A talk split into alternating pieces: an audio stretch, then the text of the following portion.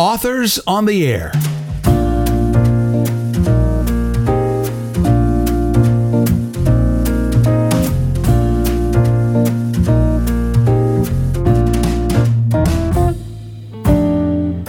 Welcome to Authors on the Air. I'm Terry Shepard. LynDee Walker is the national best selling author of two crime fiction series featuring strong heroines and twisty, absorbing mysteries. Her first, Nichelle Clarke crime thriller, Front Page Fatality, was nominated for the Agatha Award for Best First Novel and is an Amazon bestseller. In 2018, she introduced readers to Texas Ranger Faith McClellan in Fear No Truth. Reviews have praised her work as well crafted, compelling, and fast paced. And I can attest that her writing is an edge of your seat ride with a spider web of twists and turns that will keep you reading until the very end. The attention to detail she brings to her tales is the result of something we share in common a journalism background. She's been an award winning journalist who covered everything from ribbon cuttings to high level police corruption. She's worked closely with various law enforcement agencies that she's reported on. Her work has appeared in newspapers and magazines all across the West. The U.S., all across the U.S. Her website is L Y N D E E, LynDee Walker, W A L K E R dot com, and she shares her love for family, her readers, travel, and coffee in the authors section. Her latest that we're going to talk about today is book number three in the Faith McClellan series, No Sin Unpunished. And here is a delectable taste of the opening stanza. Prologue Fire is nature's most perfect monster. It haunts, it devours, it terrifies, it cleanses, it reveals. And it can be controlled by those who understand it. Scooping a final, careful shovel of goo into the last tank, he screwed the lid into place and tightened it with a vise. The sharp scent permeated everything in the room, enough to curl a person's nose hairs if they weren't used to it. Foam sheets stacked neatly in one corner, glass and steel chemical containers sat squat in three piles a few feet away. An industrial cake mixer stood nearby, as tall as he did, next to the workbench. He built a good workshop. Then he'd built a good product. He glanced at the TV screen. This Greek warrior led the Myrmidons against the Trojans, Alex Trebek read as the text appeared on the screen. Who was Achilles? He flipped to the local news and weather. Months of planning, maneuvering, and rearranging had gone into this moment, and the gods blessed him. He raised the nozzle over the cast iron sink and squeezed lightly a smile playing at the corners of his lips, when a perfect fan sprayed from the end, flames springing to life on contact with the metal. Snatching a smaller canister from the counter, he smothered his experiment with thick white foam. Hoses working. Suits check. Tanks full. The weather radar from the local news station flashed across the TV screen. Bands of green, red, and yellow blanketed the outlined counties of the hill country, where a storm stalled overhead. The alarm on his phone beeped. He pulled on one shiny suit, then another, settled fat headphones over his ears, clicked an app on his screen, and waited for the blue dot to appear. The locator spun for a full two minutes Tiny beads of sweat popped on his forehead. No, no, no, no. All the planning would be for shit if this piece didn't work. There, it flashed up, bobbed around, moved in a small circle. He counted to 60, blotting his forehead with a crisp linen handkerchief before he gathered his tools. Every last thing was in place. Go time. LynDee Walker, welcome to Authors on the Air. well, thank you so much. It's so good to be here. Thank y'all for having me. Oh my gosh, what an opening stanza. They say that it's the blurb, the cover, and the first chapter that make it all. How do you write such great first chapters? Oh my goodness. Um, they are always the ones that give me the most trouble and the most heartburn, whether I'm working on the draft or or finishing it up. I um I, I labor over those more than I do anything else to make sure that everything is just exactly right. And I have to give a shout out here to my editor because he's phenomenal. And um, very kind about pulling no punches when I, when I'm using lazy verbs or he he doesn't think the wording is quite right. He will tell me, but it always makes it better. So it's a team, isn't it? Who is on your team when you craft your product? Um, so my wonderful team at Severn River Publishing, uh, my editor's name is Randall Klein, and um, he is is just incredible and really i mean i know it's my name on the cover but it takes a whole team of people to uh, to create a novel and make the book shine and um, we have uh, kimberly charleston with publicity and um, uh, amber who runs oh, the, she sort of wears all the hats and runs all the everything for scheduling and making sure that things get done on time which is wonderful when you have someone like me who was used to working in newsrooms on deadline for so many years. So you give me a deadline and tell me it's six months away, and I'm like, oh, I have all the time in the world. Like that's fine. I'll start I'll tomorrow. Yeah. and uh, and then all of a sudden it's tomorrow, and I have to write thirty thousand words in a week because have a book that's due. but I am getting the hang of it. No Sin Unpublished is a book that grabs you from page one and doesn't let go until the last sentence. How do you put those stories together?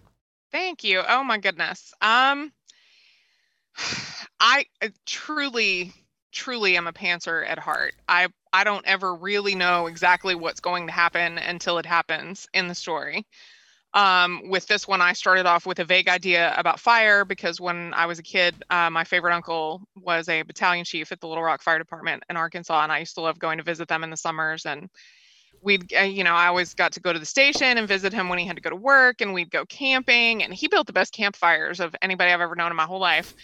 And uh, we would sit around the campfires and he would tell stories about his work so i kind of hope somewhere he's smiling and, and proud of the fact that i used some of the stuff that he taught me when i was a kid when i was working on this book but it it started off with a, a vague idea sort of about fire and revenge and um, I wanted to get more. I get questions from readers a lot after the first two books in the series. I got a lot of emails from people saying, you know, I'm I'm really really invested in Faith's family and her backstory, and I want to know more about this. And so, this one sort of turned into a way to answer a lot of those questions for people through the way the story played out. Faith McClellan is a delectably flawed protagonist in No Sin Unpunished. What building blocks did you use to create her? she actually so it's a funny well i think it's a funny story so i'm going to share it anyway um, when i first started writing about faith she was a minor character in a book that i thought was going to be a standalone um, when i first started working on fear no truth which became the first book in this series it ha- it was different than anything i had ever done before um, I, I was working with multiple viewpoints i was writing in third person uh, entirely different from my Nichelle series. And it, it started off intended to be a standalone that really centered mostly on the victim and her family. And I kind of had the cop's point of view thrown in there for asides into what was going on in the investigation into this girl's death while you were seeing um you know background information about her from before she died and the events that led up to her death and how it was affecting her family and her friends in the aftermath. And um, when my agent read it, he said, "You know, this is good, and and you you've you've done a good job making the switch, and there are good characters here, but this cop, you really have something here with her." And I think telling stories from the point of view of strong women really seems to be your forte. So why don't we see if we just pull out these other viewpoints and and leave just the killer and the police officer and let's switch off and have it be kind of a cat and mouse thing but let's write her from first person because as a reader i want to know more about what she's thinking when she's in these crime scenes you know so he gave me sort of this whole project to go back and do over where i thought i had a finished book and he basically said this is great take it back and redo it all different. Um but he was right. Um he's he sort of has a habit of of doing that. And uh, it it ended up being a much better book and faith is a really fun character to write about. And the rangers are a great organization for a series because not a whole lot of people really know a whole lot about what they do so i think people are curious about what their job entails but really in texas they run everything you could ever possibly want to write a crime fiction book about They do bank fraud. They do. Uh, they they run the state's cold case unit. They, I mean, there's just a, a never-ending stream of story ideas that could conceivably come through their office. LynDee Walker is our special guest of the program today. LynDeeWalker.com is the website. Without giving away any spoilers, paint a picture of the characters and the world we explore in No Sin Unpunished. Okay. Um, so I, I'll start with Faith. She is kind of tough as nails. Um, she grew up in a, a sort of a Texas political dynasty. She was the youngest daughter of the former governor who was pretty much raised as a beauty pageant queen to be somebody's trophy wife someday. That was what her parents intended for her. Um, but when she was a teenager, her, her older sister was murdered. And she sort of became close with and and found a, a substitute father figure in one of the rangers who was assigned to her dad's protection detail uh, because her parents were not really a whole lot like what most people expect parents to be when she was growing up and um, knowing when her sister's murder went unsolved, knowing that she could become a ranger and get to the cold case unit and find out what happened to Charity, sort of became an overriding motivation for her. Um, so in this book, we get to see her solve a different sort of a case. Um, she works with her mentor uh, in the Rangers, who she's known since she was a child, but she also um, works with the uh, Travis County Sheriff's Deputy who was her partner when she worked there at the beginning of her law enforcement career. The Rangers isn't it, it's not really an organization that you can just walk up and apply and say okay, I want to work here. There are a lot of steps that law enforcement officers have to go through to get to that level. Um and then aside from Faith, we have uh, Archie Baxter, who is our sort of sort of grizzled old jaded cop who's been around forever and seen everything and knows somebody who owes him a favor everywhere under the sun. Um, Very Joseph Wambaugh, you know, like the Oracle. I love, I love writing about Archie. He's he is a lot of fun. Um, and uh, he um, sort of took Faith under his wing to a certain extent. He wanted her to to be able to do it on her own because he knew that a woman coming into uh, to this division. The Rangers are an interesting organization in that they didn't have female field agents until the early 1990s. Um, even the FBI had women in the field back in the 30s, and uh, it was it was different with the Rangers. Ann Richards actually signed an order when she was governor directing them to allow qualified women to be field officers. And I know when I first started writing Fear No Truth, there had still been fewer than 20 to date. So it was kind of an interesting thing in Faith's character for, you know, motivations, like what would make someone put themselves through this? Why would she want to go do this? Um, but Archie's really fantastic and uh, watching his character grow through the course of the series because I sit there and words come in my head and things show up on the screen and I go, oh, hey, that's interesting. I didn't know that before. Um, but um, and then we have Graham, who is the uh, Travis County deputy, who is Faith's former partner there, and um, he was a a uh, pitcher, talented ball player who you know messed up his shoulder, couldn't play ball anymore, studied criminal justice. Um, he was recently promoted to commander at the sheriff's department. I think Faith would like for him to come and work with her at the Department of Public Safety so that they can be around each other all the time. But I'm not really sure yet whether they would drive each other crazy in that scenario if they were back at that constantly. So it's probably a good idea for them to have some separation there. Um, other characters, we get to know Faith's mother a lot better in this book.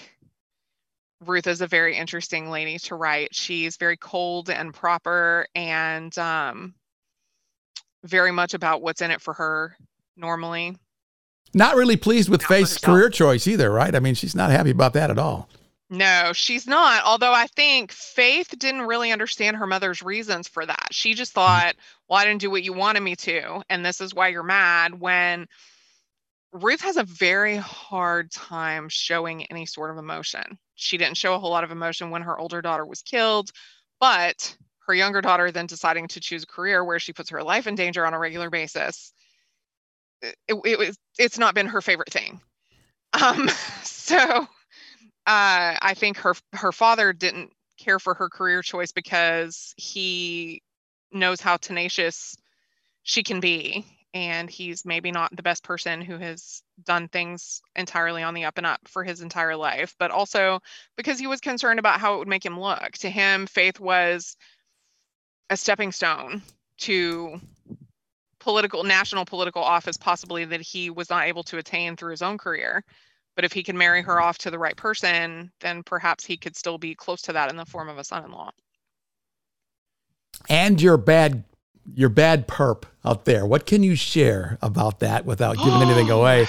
This is always so hard. So the motivation for this character was very difficult to figure out for me because i knew for something eh, like the murders that this person was was perpetrating had the the motive the the antagonists in my books always have to be human and and probably way more fully fleshed out in my head than they appear on the page just because there's so much stuff that I know that it's not necessary to have it be in the book to keep the plots moving fast. Um, but this had to be a deeply personal thing. This wasn't just somebody who lost it and decided to go around and start setting things on fire. Um, and kind of coming up with the backstory and having all of that emerge as I was writing the book was it was an interesting process that my uh, actually my seventh grader helped me with. My son and i last summer when i was trying to finish this one up we had a whole afternoon of me pacing back and forth across the living room throwing out ideas and him saying i like this one. Well what if what if this was the thing that happened? Um, and he is a, a very talented writer in his own right. So that was really fun for me to get to do that with him LynDee Walker is our special guest on the program. Her latest is No Sin Unpubli- uh, Unpunished, published by Severn River. You were a journalist at heart. Why the switch to writing? Because I had kids. Um, if you worked in journalism, you know the hours are not particularly family friendly a lot of the time. Um, I, I mean, I had days when I worked. Um, when I found out I was uh, expecting my first child, I worked at a small newspaper where everybody kind of traded off all the hats all the time. And um, sometimes I went to the office at eight o'clock in the morning, and if I had a meeting that ran late or council thing that I was supposed to go cover, I didn't get home until midnight. And so when I found out I was expecting a baby, I thought I'm going to have this kid and I'm never going to see it. Like I can't actually keep doing this. Um and and it was hard because a lot of what i did was covering the police department and the courts. The last capital murder trial i covered the victim was a 22 month old little girl. And i was seven months pregnant by the time it made it to trial. I mean it you know it's a long process. It took 18 months for it to get from the police report landing on my desk to we're sitting in the courthouse listening to arguments. But it was very difficult to be I, that was actually kind of what sealed it for me. When i told my boss that I was going to quit after the baby was born, he kind of looked at me sideways and said, "Ah, you'll be back. You love it too much. You're not going anywhere." Um, and being in the courthouse that week, listening to that trial, looking at the the autopsy photos, I thought, I can't do this.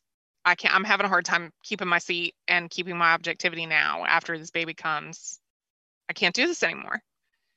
So I stayed at home with the kids for a few years and I told people that I used to write for a living and I did play group and kept the house and we did preschool and it was great. And then I was loading my dishwasher one day and all of a sudden Nichelle was there and she just kind of popped into my head and she was locked in a car trunk down in Shockoe Bottom and I was like, what is this? And eh, it's it sounds really stupid and hokey, but I swear it's true. I actually said it right uh, out loud to the silverware caddy. I said, I cannot write a whole book. I don't know anything about writing fiction. But I didn't have anything else to do while my oldest was at preschool and my little one was napping during the day. And I had a laptop. So I started writing the story as it came into my head. I guess that's probably why I still do it that way, because that's how I learned how to do it. Um, Inverted Pyramid, though, is very different than fiction. How did you learn the craft? It is. Oh, and it was I still have a copy of the first draft of Front Page Fatality somewhere in this house because you haven't is, buried it in the backyard, huh? it's it's terrible, and um, they all are. If anybody, if anybody is listening, if you like my books and you you think you want to try to write fiction, but there's no way that you can do it, I'm here to tell you you can learn. because if I did it, you can do it. Um, I mean, yes, I had a background in journalism, but Terry's right. It is very, very different.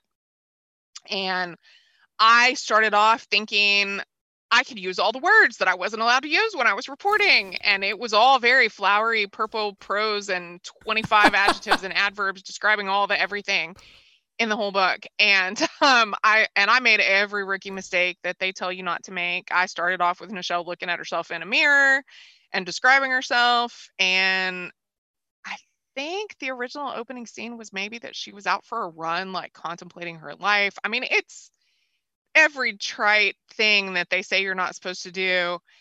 And once I had a whole manuscript there and there was a story and there were these characters that I found interesting, and I've always been a big reader, um, I started researching and learning about craft. I read books on craft. Um, the first five pages was one of my favorite ones. And I think that's probably why my first chapters are still such a big deal to me today. Um, but I, I learned that these are the things you're not supposed to do. And I spent, I, it took me longer. I spent way longer revising and cutting and moving stuff around and changing things in that book than I did writing the rough draft. Um, and it took some perseverance, but it turned into something that people actually wanted to read. And it even got nominated for an Agatha, which was an extreme shock, but, um, you know, and people still say nice things about it. I still get emails from readers asking for more books in that series, which I'm very thankful for. So, LynDee Walker fun. is our special guest. LynDeeWalker.com is the website, and her new one is the unputdownable No Sin Unpublished. In 2013, you told the Myth Behaving podcast, My biggest goal every time I sit down and start a new manuscript is to have it be better than the one before it. How do you do that? Every time. Um, so I'll tell you that piece of advice I actually got from Harlan Coben. The very first mystery conference I ever went to, he was there and I happened to bump into him at the bar. And I turned around and my eyes got about this big and I went, uh, oh my gosh. And he's, he's the nicest guy. He's, I smiled, stuck out his hand, said, hi, I'm Harlan. It's nice to meet you. And I went, I'm a little starstruck, but I'm going to be okay in just a minute if you'll just give me a second. And he said, starstruck. And he started looking around. he was like, George Clooney here? Like, you can't be talking about me. And just the nicest guy. And we chatted for a few minutes. And he got very excited when I told him my first book had just come out. And he said, Oh, I love giving advice to new writers because I've been doing this for a long time. You know, you want my best advice. And I said, I am listening. And he said, Write a better book next time than you did last time. If you want to build a career in this, that's the way you do it. Write a better book next time. Don't pay attention to anything else except improving every time for your readers. And I really took it to heart. Like came home, and wrote it down on paper, hung it over my computer. And that's still I just finished my 12th full-length novel and I'm getting ready to turn that in at the end of this month and it's still my mission every time to find a way to challenge myself to make this one better than the one that came before it. What does Harlan think about the stuff you've created? I doubt he remembers who I am. um, but he made such a huge impression on me that evening just because for for somebody that's that big a celebrity to take time out of their evening to talk to a brand new writer that nobody's ever heard of just because he was being nice it was just phenomenal to me. I mean, I started off reading his Bolitar books when I was in college and just have loved his work forever. And so it was kind of like getting to meet a movie star to me, um, to have him sit and give me advice. Like my husband uh, has always been really into music and he plays the guitar. And I was like, imagine if you went somewhere and Dave Grohl was there and he said, let me show you these chords. Like, this is the level of how excited I am that this happened. Um, that's the craft, though. I mean, our community is so supportive. I can't tell is. you how many authors I've talked to or how many I've met that were just as forthcoming. Yes, every that's one of the I actually was all over Twitter yesterday talking about the fact that I love our crime fiction community because everyone is so supportive of everyone else. I try to be very cognizant of, you know, even where I am being able to help when I can help somebody else who's just starting out or offer encouraging words to writers who want to figure out how to get into the business. It's, you know, I, other people did it for me and I'm so appreciative of it. And I love being able to pay it forward where we can. No Sin Unpublished is a five star hit on Amazon. Why do you think the story resonates with readers? Um, I think that readers who have read the rest of the series probably really appreciate the deeper insight into Faith's life and her family. Um, I try very hard to develop my characters over the course of the series. I don't like for them to just sit and be the same in every book. Um, and so I think the development of the characters, the relationships, the backstory is what keeps people reading a series. For me as a reader, a great mystery and characters that I'm interested in will pull me into a first book. They will get me to buy the second book. By the end of the third book, if I'm not invested in those people and I don't want to go back and visit with them, then I'm probably going to be out. And so I try really hard to have my, as much as everybody has a tendency to talk about the plots in my books, I, I try to make them character driven because I want readers to want to come back and visit those characters and see what's happening to them. Um, so hopefully that's what people are enjoying the most about it. How do you engage with your audience? I spend most of my social media engagement time on Facebook. Um, I my daughter says that I'm too. She doesn't say I'm too old. I say I'm too old. She says I don't understand Instagram. Um, and um, uh, and Twitter kind of scares me a little bit on some levels because it's so much coming at you so fast. I feel like it's sort of like standing in a room full of people who are shouting. Um, I feel like that's probably also because I don't really know how to work all the features that it has. Um, but I, I spend most of my time on Facebook. Um, I post stuff. I try very hard when people send messages or leave comments to go and reply to everything personally. I do that with my email too. When readers email me, I try very, very hard to make sure that I respond. Sometimes it takes me a while if I'm in the middle of, you know, if I have a deadline coming up or if there are revisions going on or I have a lot of things going on in life, but I do flag every single email that comes into that account and try very hard to answer it personally. LynDee Walker is our special guest on the program today. LynDeeWalker.com is the website. No Sin Unpunished is her five star Amazon hit. What's the most touching response you've had to something you've written? Oh, always the people that it never occurred to me when I first started writing about Nichelle that anybody else was ever going to read it. Um, and now every once in a while, I mean, I love every email that I get from every reader and all of the messages that people send me telling me that they've enjoyed the books. Really, you guys have no idea how much they mean to writers. I don't think. I don't think readers really understand how much them taking the time to just sit down and type out a note and send a quick email that says, "Hey, I really loved this."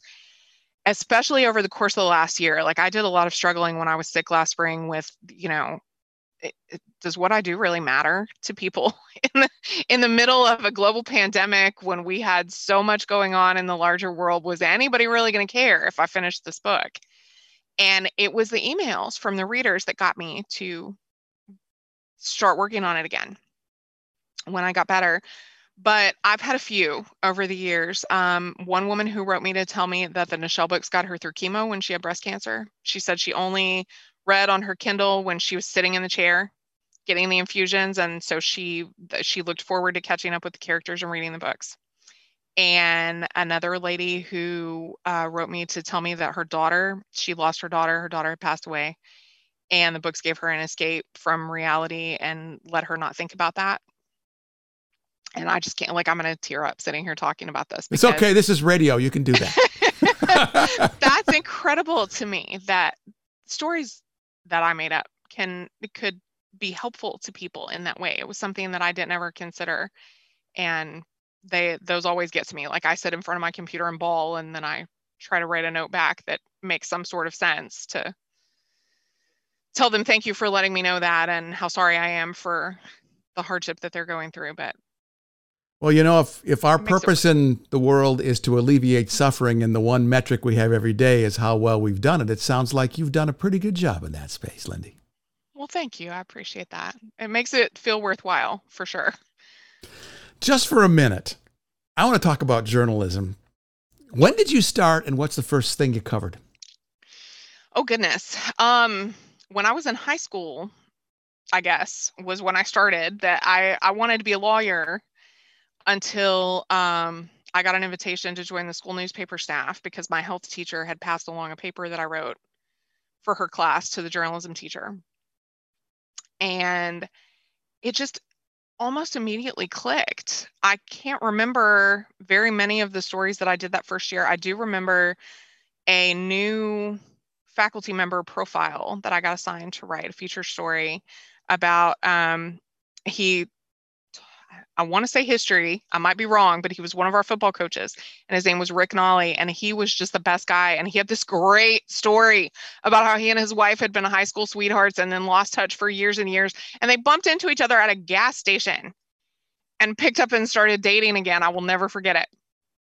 And um, writing that story about him, I just had I had so much fun listening to his story and then going back into the newsroom and putting it together in pieces to make it readable and entertaining and I thought this is what I want to do. Like I can write all day and I can get paid for it and I get to meet interesting people. Um and it was my dream job for a long time. But that profile on Coach Nolly was the jumping off point, I think. You know, the trope is that journalists and cops are among the most cynical people in the world because everybody lies to them all the time.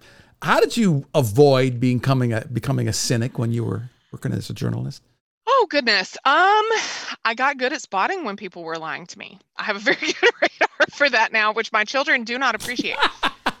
great uh, great parenting training. I love it.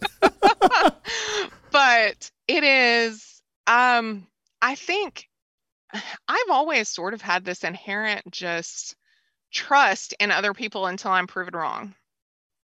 And I was like that even when I was reporting. I, I trusted that everybody was working with honorable intentions and doing what they should be doing in their positions for the good of the community until they did something that proved that wrong. And then I was kind of like Nichelle. I didn't give up on digging until I had the whole story and because I it was almost I guess maybe because I, I wasn't super cynical, it was almost offensive to me that they had been less than honest, that they had done things that they shouldn't do, that they had abused power, whatever. Um, so I was uh, I was very determined in uncovering facts and finding ways to figure out what the truth actually was behind whatever the official story was.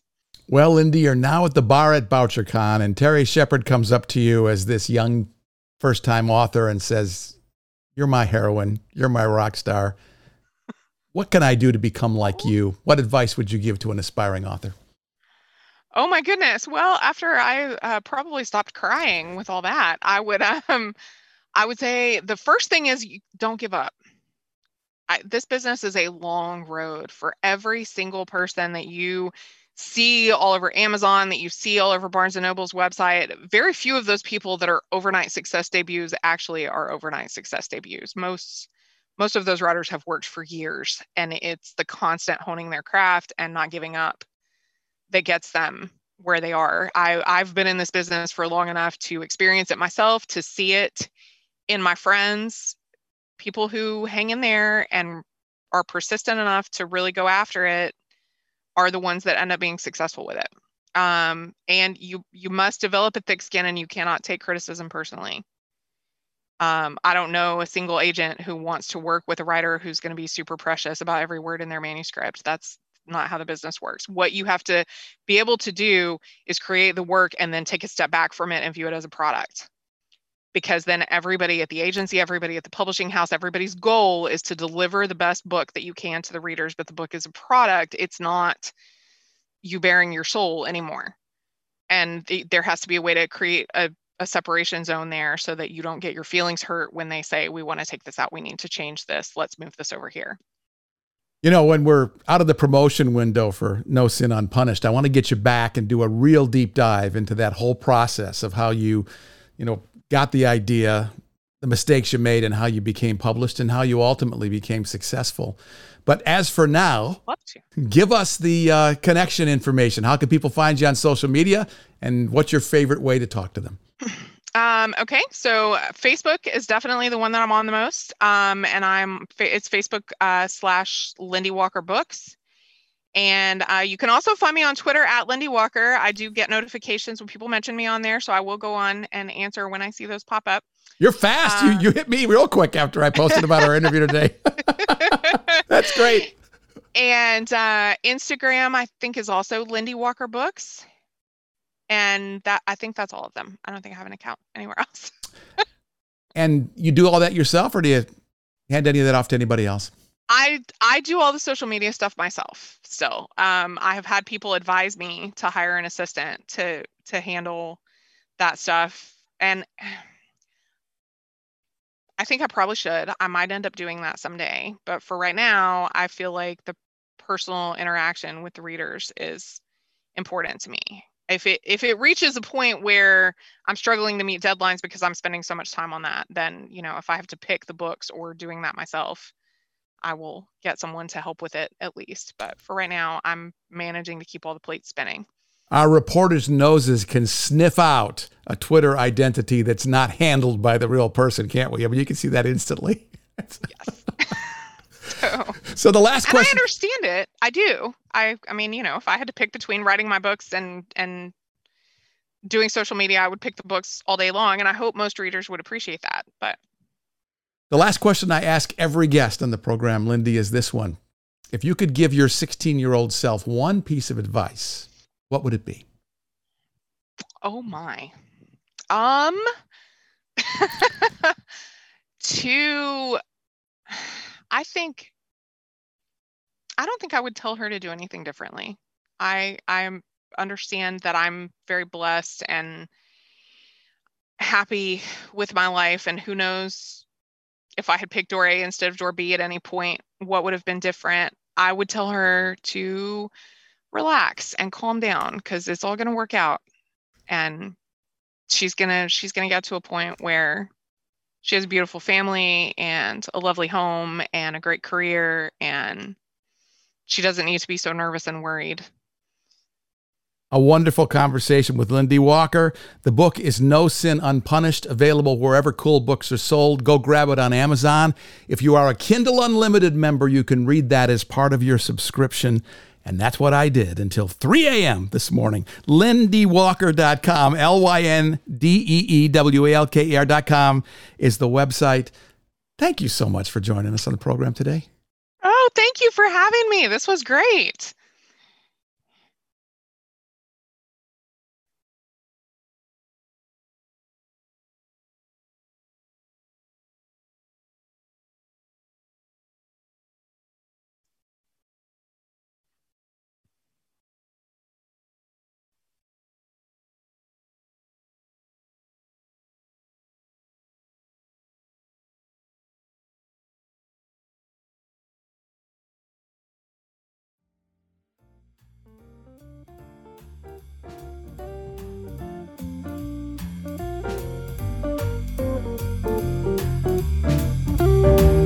Authors on the Air can be found on Facebook, Twitter, Instagram, and SoundCloud. We invite you to explore the many other podcasts that focus on the craft, aggregated at the Authors on the Air Global Radio Network.